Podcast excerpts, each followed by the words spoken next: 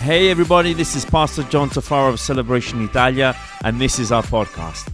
I wanted to thank you for joining us today, welcome you, and also I hope this message blesses you, builds your faith, and inspires your walk with God. Please enjoy the message.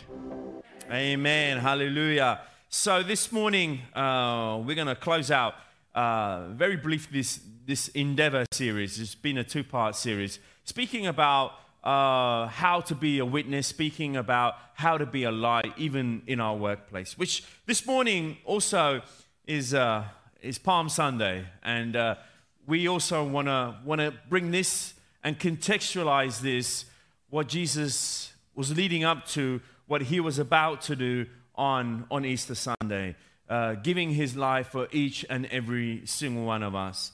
But it's it is significant how leading up to this great event, Jesus would, would use and speak into the lives of his disciples moving into Jerusalem and how the people would, would praise him and Hosanna to, the, to, to Jesus and, and, and lifting his name on high, thinking that finally the deliverer of Israel, finally the deliverer of Jerusalem was here and he was going to free us from the Roman Empire, free us from all this hassle, and finally we can be uh, the nation that we were called to be. But you see, the thing is, Jesus was much more than a military leader, Jesus was much more than an heroic figure.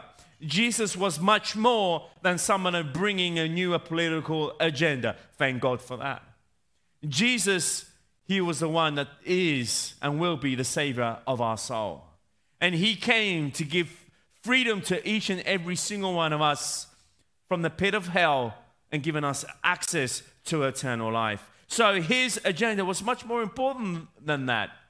But we see how Jesus was using his disciples, was using the situations around him. And there's there's a specific thing which I want to share with you this morning before we dive right into the Word of God. But let's go to Matthew chapter 21 regarding especially this Palm Sunday, what happened thousands of years back. It says this, verse 1 When they had approached Jerusalem and had come to uh, Bethphage at the Mount of Olives, Jesus then sent two disciples, saying to them, Go into the village opposite you, and immediately you will find a donkey tied there and a colt with it. Untie them and bring them to me. And if anyone says anything to you, you shall say, The Lord needs them, and he will send them on immediately. I just want to show you this. Jesus says, You will find a donkey and a colt, untie them and bring them to me. And I think this is so significant with the message which I want to share with you this morning about people were looking at this donkey and probably thinking, oh, it's only a donkey. What use could it be to anybody? You see the significance and the meaning of the donkey uh, in the New Testament times was a symbol of work, a symbol of patience, and a symbol of, of suffering, if you like, enduring, endurance, and, and endeavoring with whatever the donkey had to do. And I think this is significant for us because it, just sets the stage for what Jesus was about to do. That the donkey was significant with what Jesus was about and how he was, he was about to enter in Jerusalem. And I think it speaks volumes to us today that Jesus wants to unleash you, wants to untie you and me. Pastor John, you calling me a donkey? I'm calling myself a donkey. oh, he wants to use me, untie me, unleash me so that I could bring glory to Jesus. Now, I don't know about you, but I want to be a donkey. I want to be a donkey, bring glory to Jesus. I want to be a donkey and say, Yes, Jesus, get on my back. And I want to lift you up because all there is is about lifting you up. It's not about lifting me up. It's not about lifting my agenda. It's not about lifting what I prefer. It's not about lifting my ideas. This is why I try and speak as much as I can, referencing everything I say to the Word of God. Now, you can't blame me for not reading enough the Word of God during messages or during sermons. I want the Word of God to speak most, more than my ideas. Because at the end of the day, this is what is going to help us. This is what is going to live forever. This is what is going to come forward. So you see, Jesus sent the disciples says, Let untie the donkey. Untie the donkey. But it was only and just a donkey. But I love the way Jesus uses even little things, small things, insignificant things to bring glory to his name. And you perhaps this morning may be thinking, or maybe have this idea in your head about, okay, this, this sermon series about sharing our faith at work, but I'm only I'm only a janitor. I'm only, uh, I don't know, I'm only a teacher. I'm only a clerk. I'm only a, an officer. I'm only a mother. We should stop saying only. You are not an only.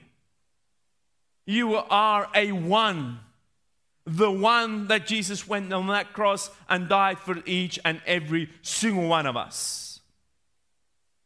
So I think unless we understand the value that we have, unless we really come, come to terms and wrap our minds around that Jesus loves you and loves me and wants to equip you and wants to equip me to be the light of the world and to be the salt of the earth. And we should be living our faith in this world. Pastor John, you know, on a Sunday, oh man, I am the light of the world. I get my best suit on, my best shorts on, my best crocs on. And I come to church and I'm holy. And I lift up my holy hands and I get out my holy Bible or my holy app. And I get my holy smile and I get my holy handshake and I get my holy. Guys, we are not called to be a light in here. We got plenty of them in here. We are called to be a light out there. We are called to be a light out there in the darkness. Where's that? In your workplace, with your family, in your home. Why is it our spouses always get the wrong, the harder deal of our character at home? Why is it that they get the, the hard end of the stick? We should start from our homes to be light of the world. We should start with our spouses to be light of the world. We should start with our children to be light of the world. We think about reaching the world, and yet we can't reach our kitchen sink sometimes. We think about reaching here, there, and everywhere, and then perhaps we fall short of what Jesus wants us to try and grab. You are not a just. You are not just a teacher, not just an officer, not just administration clerk. I'm not just whatever. You can fill in the blanks there. You are on a mission. Believe it or not, you are on a mission and you have been appointed by God. Just like that donkey on that Palm Sunday, Jesus unleashed it, untied it, to be used by him so that he can ride into Jerusalem and fulfill the Old Testament prophecy that Jesus was going to walk and ride into Jerusalem on a donkey. There's nothing glamorous about being a donkey, but there is something honorable than unlifting the name of Jesus Christ on high. So there may be nothing glamorous about your, your job, nothing glamorous about being a, being a home mom, nothing glamorous than raising up your children, but you are on a mission. And I want to share a story out of the Old Testament which is significant to what I'm trying to share with you this morning. It is the, it is the story, and perhaps most of us are familiar with Naaman and the prophet Elisha. Naaman being the, the general, the, the admiral, if you like, the general of, of the Syrian army. And he had an issue, he had a problem he was dying with leprosy. And he came to full restoration of his body and soul through one girl, one little girl, which sometimes we tend to forget when reading the stories and looking at the details. We tend to forget how that came around. Let's be reminded this morning. Let's read together from, from the second book of Kings, chapter 5, from the first verse. If you don't have your Bibles, you can follow on the screen with me. Now, Naaman, commander of the army of the king of Aram, was a great man in the view of his master, an eminent because by him the Lord had given victory to Aram. The man was also a valiant warrior. Watch this, but afflicted with leprosy. Now, the Arameans, was just another name for the Syrians, had gone out in bands and had taken a captive a little girl from the land of Israel. And she waited on Naaman's wife. Verse 3, because this is where I'm, I'm, I'm going to be I'm going to be landing in just a second. And she says to her mistress, If only my master were with the prophet who is in Samaria, then he would cure him of his leprosy. And Naaman went in and told his master, saying, The girl who is from the land of Israel spoke such and such.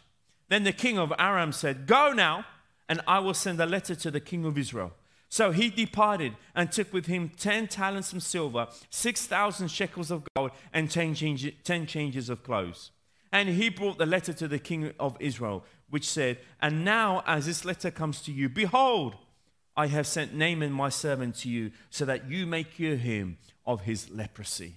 Now, this is not the end of the story. As you know, the story, it goes on. And throughout the whole chapter 5, you can read it at home. Fascinating chapter of how God eventually heals Naaman, the captain, the, uh, the, the, general of the Syrian army, which was the greatest and the most fiercest army in the world at that time. You can read how this man shows up to the prophet, and the prophet Elisha from afar speaks words of life to him, and this man found it offensive. He was the general of the Syrian army, the greatest army that the world had ever come across up until that time. It was the strongest, it was the greatest, it was, it was the fiercest army. And you, prophet, can't even honor me and come out here and tell me how I should be healed. And you, you can read the story how the prophet tells Naaman to go and bathe himself seven times in, in the river Jordan. Man was offended out of all the rivers that we have in Syria, why should I go and bathe in the river Jordan? But he does. God takes, strips away from him his pride, strips away from him his position, strips away from him who, who he is and what he represents. Because sometimes we just need to get those layers out of us. And we tend to build our, our lives, our persona around a label, around stars and stripes that we want to pin upon ourselves. Before God, it has no value. And that's what God wanted to show Naaman and wanted to show us. Our pride is nothing before Him. He wanted to strip him, and he did. He went and he bathed himself, and he came out pure. He came out healed. But what I want to show you specifically is how this young girl she showed up. She was a prisoner. She was taken away from her land. She was, she was taken away from Israel. She was taken away from what was familiar to her. Now, looking at this story, we may look at this and say, she was just a servant girl. But look how just the servant girl was used mightily in the hand of God to bring life and influence into one of the most influential, influential people throughout the whole of Syria. A little servant girl. She was taken away from her country. She was taken away from her habitat. She was taken away from her culture. She was taken away from her identity. She was taken away from what was precious to her. And she was seen as a prisoner. She was seen as a refugee. She was seen as an, as an outcast, an underprivileged, and looked down on. But watch this. This is what she saw herself as. She saw herself as God's voice as an ambassador of God. She saw herself as a hope restorer. She saw herself as a faith builder. She saw herself as the hands and feet of God. That's what she saw herself. And that's the impact she had on Naaman's house.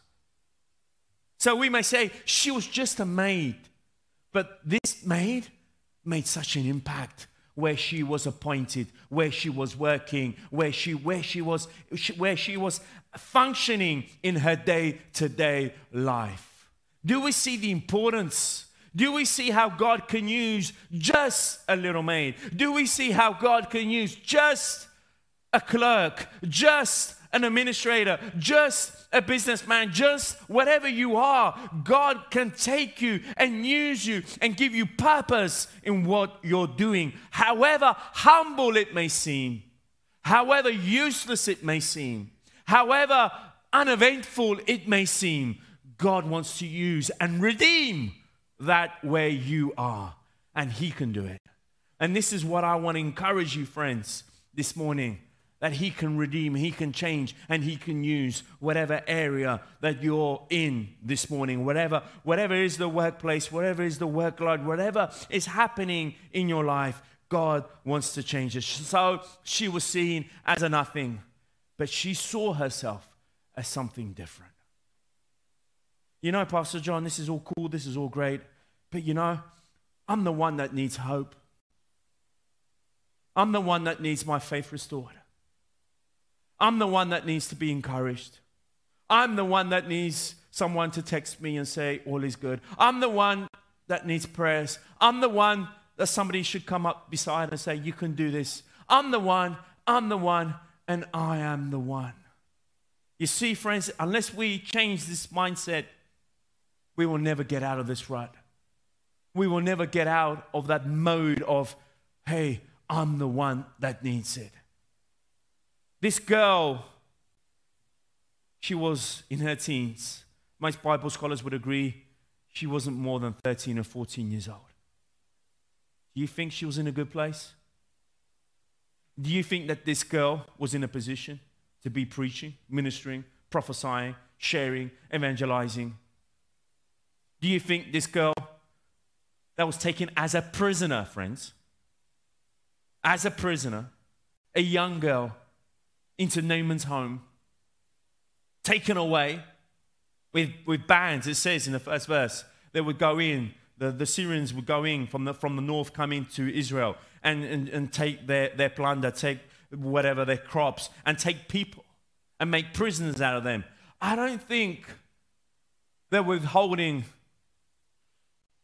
the, the deal of Geneva regarding prisoners of war.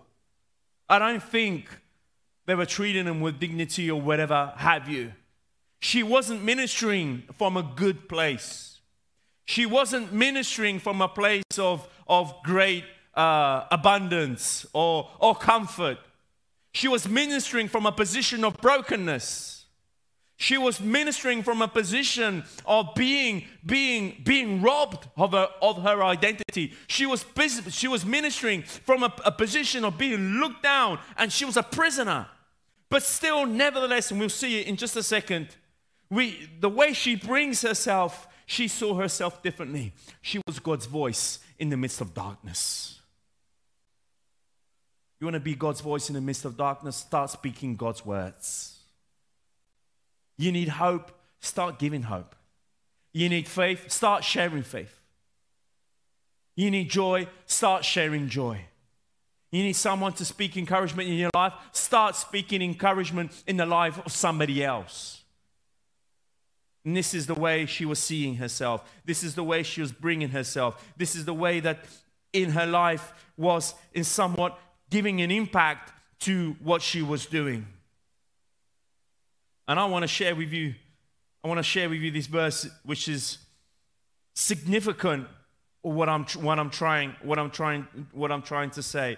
Let me share with you what it says here in verse 2. It says, She waited, speaking, referring to the servant girl, she waited on Naaman's wife. So, this is one of the points which I want to share with you this morning. As you're taking notes, the first point is there is power in the presence. There is power in the presence. Her presence, she was there. The girl was waiting on Naaman's wife. Now, I believe this is such a powerful statement because it communicates so much. It doesn't say, because the writer could have easily says, the girl, she worked for Naaman's wife. The girl served on Naaman's wife the girl would help or prepare or whatever. It says specifically she waited on Naaman's wife. What does that mean? What does that portray? It portrays a spirit on behalf of these girls. It portrays a servant heart. It portrays that she was not subtracting, she was not organizing a rebellious coup, she was not organizing the resistance, she was not conditioning and writing on Facebook of the time, this is not fair. We should all come and rebel against Naaman. He's dying anyway. Let's just finish him, him off. Signed, anonymous girl, servant girl. She didn't do any of that. We read here she was, she was waiting, the girl waiting on Naaman's wife. She had a servant heart about it. She was not rebellious to her condition, but accepted it with a mission. This is so important, friends. She was not pushing back on the difficult. Now, there are things that we bring upon ourselves. Can anybody say amen to that? And the ones that just said amen to that are the honest people. Now, there are a lot of things we bring upon ourselves, a lot of things that we pay because of a lot of our mistakes we've made, and that's okay. And God is always a redeeming God, and He helps us, and, and, and He is always in the business, business of redeeming us. Okay, that's, that's fine, that's cool. I'm not referring to that. I'm referring that sometimes we find ourselves in a, in a job description, in a, job, in a job position. We find ourselves working for a superior. We'll find ourselves working in a condition that perhaps is not the best. She was not rebelling to that condition, but she accepted it with a mission. She accepted it with an open heart. She was a slave by trade, but a messenger by appointment. Let me say that again. She was a slave by trade, but she was a messenger by, appointment. In, in England, and a shout out to all those who are watching from England, including my parents. In England, there is Her Majesty's appointment. What does that mean? That there are products in England, you can go and you can buy them, and you can perhaps see them on the commissary. That some, some, some things are appointed by Her Majesty. That what does that mean? That she approves, that she gives her seal of approval, that that is a guarantee, that, that that is commended, that is recommended. There is appointed by Her Majesty the Queen. Now, this is the same thing that this girl was living. By trade, she was a slave, she was a maid but she was appointed by God. And that makes all the difference. Now, you could be saying, telling me, well, I'm just an administrative clerk right now for the Navy, and it's just this. Stop saying just. Number two, you are there because God has appointed you there. I know I'm getting few amens. I know. Pastor John, if you only knew my boss, you wouldn't be speaking like this. Your boss is probably even here this morning, so just look forward. Don't nod your head, okay, or watching online.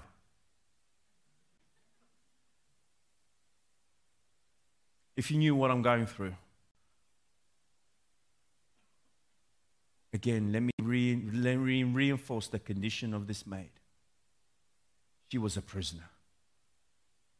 Her rights were stripped from her. She had no rights. She had nothing. She didn't have the liberty to go and visit Venice for a weekend. She didn't have financial independence. She didn't have any of all that.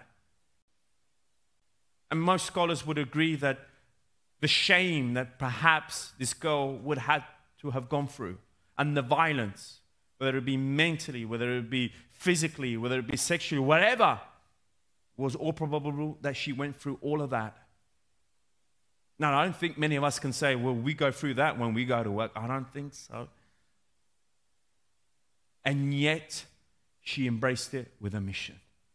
Now, the whole Navy may be coming against you, the whole army, the whole military force could be coming against you. But God has placed you there for, for a reason. I want you to see this, friends. He has placed you there for a reason for a reason.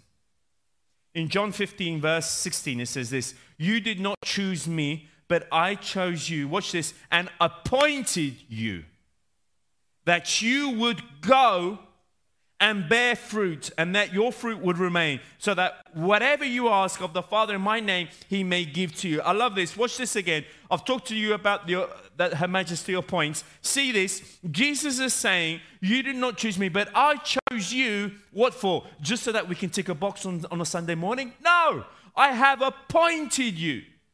I have given you the authority I have given you my seal of approval. I have appointed you so, to do what? So that you would go. There are times that we need to come, and there are times that we need to go. Jesus says, I have appointed you to go and bear much fruit. Now, we don't need to bear fruit in here, we need to bear fruits out there. We need to show the light out there. Jesus says, I have chosen you so turn to the person next to you say, You've been chosen by Jesus.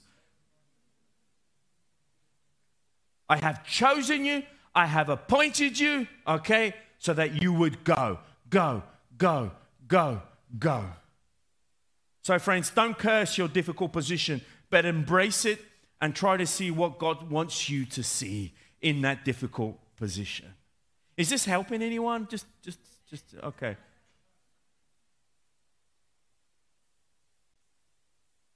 Embrace your difficult position. Embrace it and see it as a, as, as a mission. Let's see what else this girl did.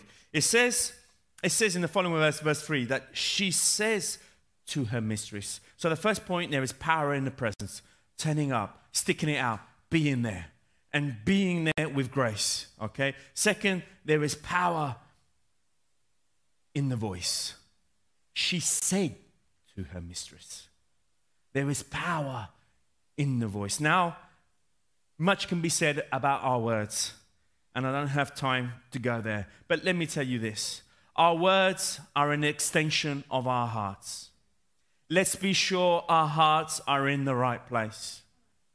Speaking from a place of love and authentic concern. You're going to be speaking out the abundance of your heart. So let's make sure our hearts are in the right place when we do speak let's be sure that we are speaking from a position of love. This girl, she says to her mistress, and we'll see what she says to her mistress, but she spoke up. She used her voice. She used her affluence and her influence where she was. She used the only thing she had left other than her dignity was her voice. And she says to her mistress, She took the liberty to speak.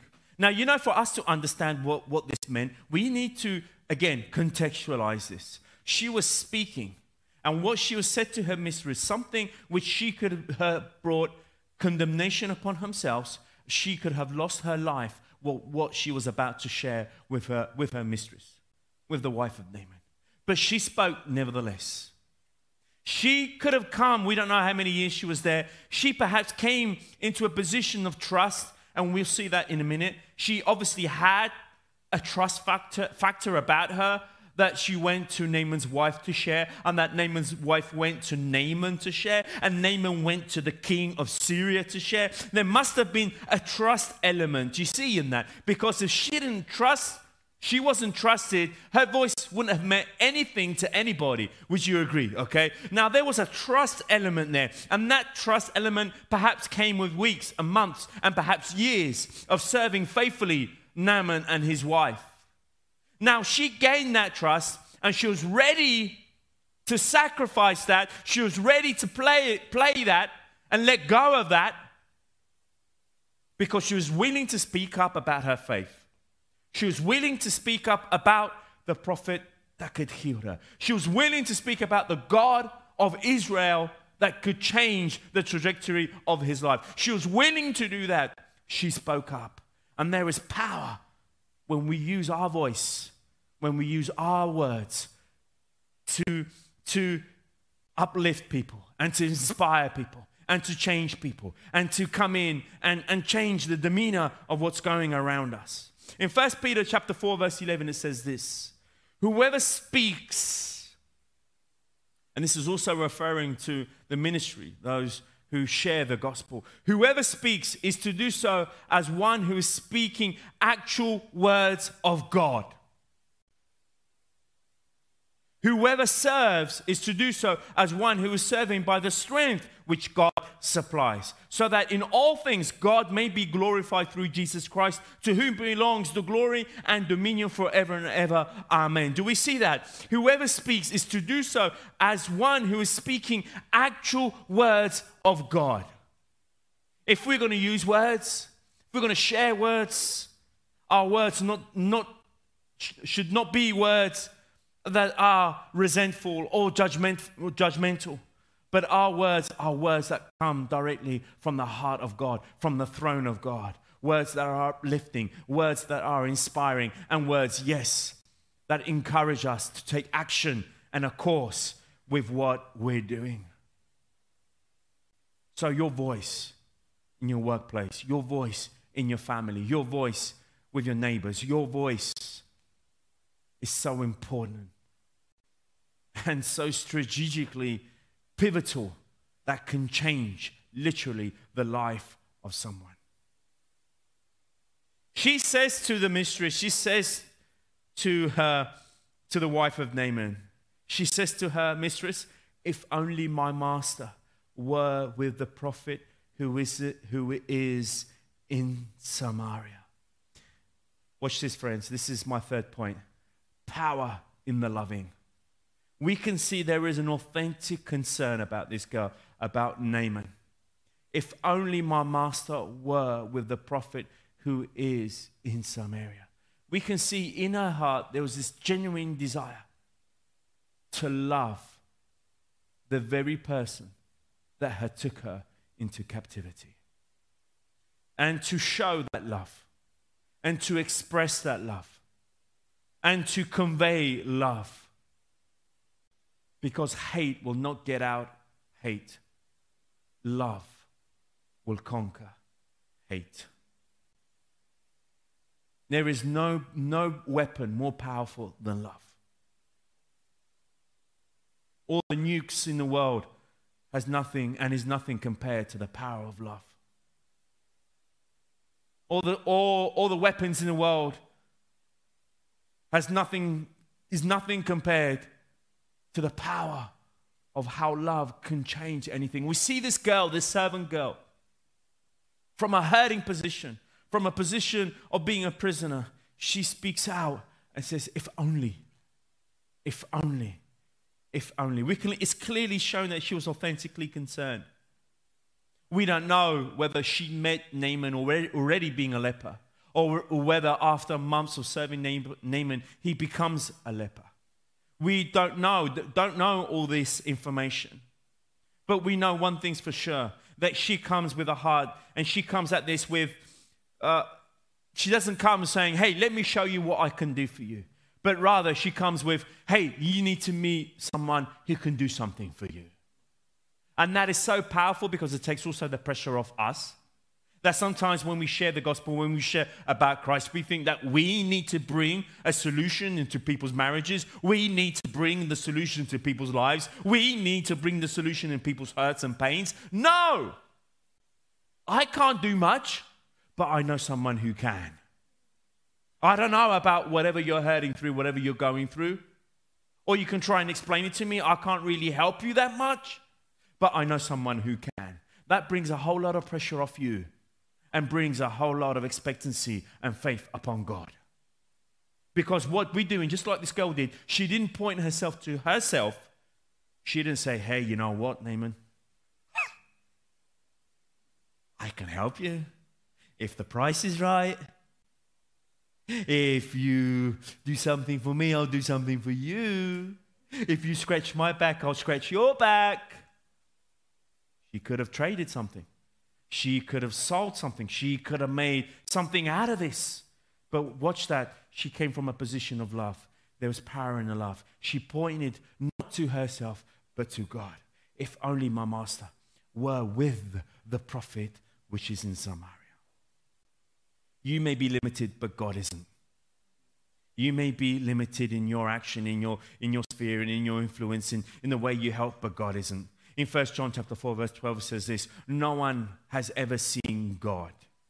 But if we love each other, God lives in us and his love is brought to full expression in us. What, what he's saying here, John, what he's saying here is, is this, is this, no one can see physically God, but people can see in you the character of God, can see in you what God is about. People can see God through you. That's what it says in the scripture. They can't see him physically, but through you, they can see him. So I think this is what God is calling us to be loving on people, to be loving on the people we're, we're working, hanging around with, to be loving on those people. Now, the fourth and final point I want to share with you is this there is power in the believing, in believing, in believing, in believing. She says to, to, to Naaman's wife, If only my master were with the prophet who is in Samaria, then he would cure him of his leprosy. He would cure him. She didn't have any doubts. She was confident. She was convinced that he would have been cured. She was convinced in his healing. And she was willing to risk her life.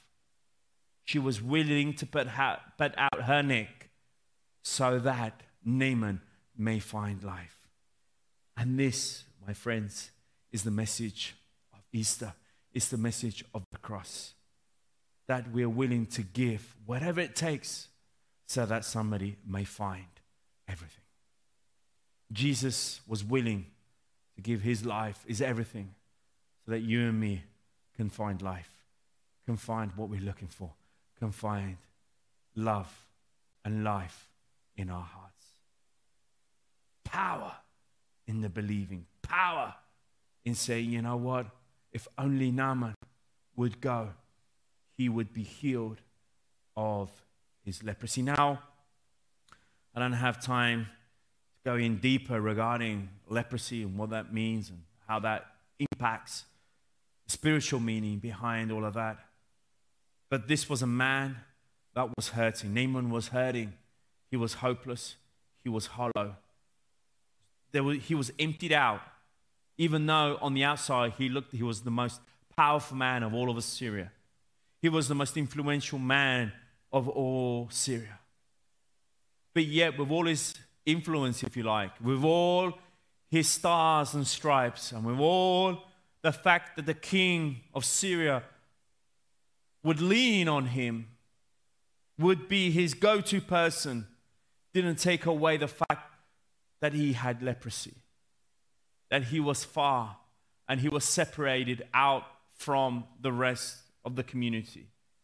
On the outside, it looks like he had everything going for him, but on the inside, he was hurt, he was alone, and he was dying. Friends, you don't know how many people that you go in the office in the Monday morning. How many of your colleagues are hurting? How many of your colleagues are dying? How many, how many of your colleagues are hollow? How many of your neighbors are in that condition? How many of your friends are like that? You do not know. And perhaps you're not even in a position to know. And what you should know is that God has placed you there in that office, in that situation, in that family, in that home, in that neighborhood, in that, in that living quarters that you are right now for a purpose. It's the John, I'm hurting. I know, brother. I know, sister. But bring relief to somebody else. Because in bringing relief to somebody else, you will find relief yourself. I'm losing hope. Bring hope to somebody else. Because in bringing hope to somebody else, that hope will flow through you so that you can bring flow, you can bring hope to somebody else. In that flowing, guess what? it will flow through you. The hope you're looking for. Pastor John, I need healing. I know you may be needed healing. Pray for somebody else right now. Because in praying for somebody else, in giving to somebody else, in focusing on somebody else, we're coming to the essence of the cross. What's the essence of the cross? It's not about me, it's about you. It's about the others. It's about those who are around us. The essence of Jesus Christ wasn't about him, building his kingdom. He would have stayed put wherever he was. He didn't need to come down. But nevertheless, he chose to come down so that he can show and lean into your life. And Jesus says, I have not come to be served, but to serve. And that is the spirit that we should be showing right now in this hurting world. Folks, I don't know whether you noticed, but there's a hurting world out there. And we have called to be a light in a hurting world. Naaman was dying, he was hurting, he was hopeless, he was hollow. But nevertheless, on the outside, even if it looked good, this little maid made such a difference in the life of this man. Could we be that like that donkey that Jesus was unleashing and untying it so that he could be glorified? Could we be just like this little maid so that God can use us to speak in the life of somebody? Could we be just this or just that? And I'm encouraging you, hopefully, this morning, you can see your life not as just a clerk, not just as an officer, or not just whatever, or just as a mother. Let me speak to mums. It's difficult, it's frustrating, it's hard.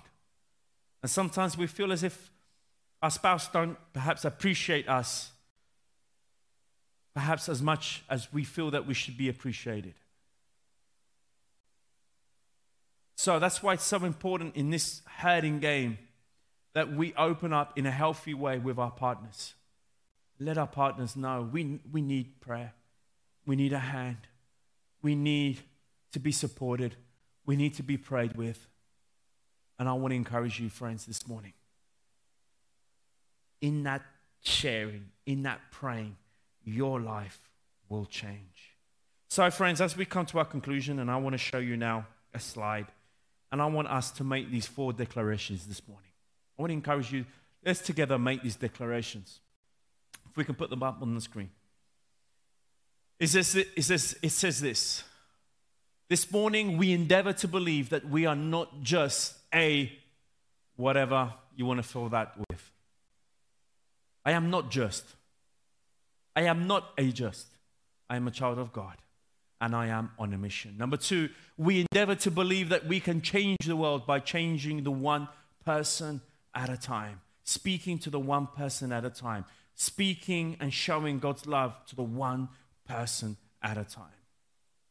We endeavor to believe that God has placed us where we work or where we live or whatever we do life for a purpose.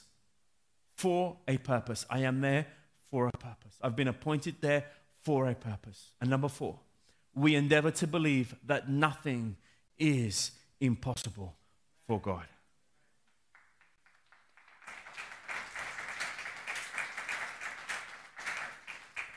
Call to action for this week, friends. On your seats, you found invite cards, and on your way out, you can, there's a whole stack of them. You can take them. Let's pray about this. God, Give me the opportunity and the courage to leave an invitation card on my colleague's desk or give it to them or my neighbor or whatever and share there's an Easter message that needs to be heard. How many would you agree that there are people around you, around me, that needs to hear the Easter message? How many we would agree? Okay, only three of us, praise God.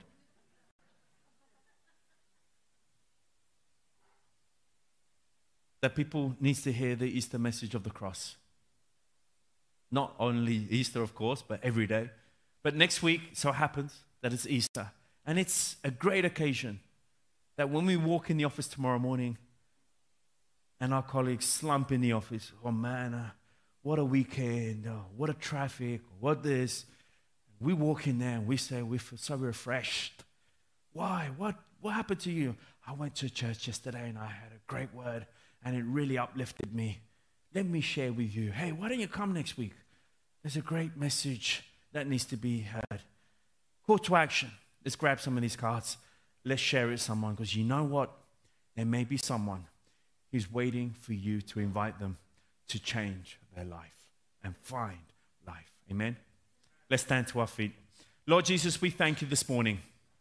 We thank you, Lord, how you've been speaking to us, Lord, in this Palm Sunday. Thank you, Lord, how you are challenging each and every single one of us, Lord, to be bold and not to, not to look at each other just as being a such and such, but we can look at each other as being children of God.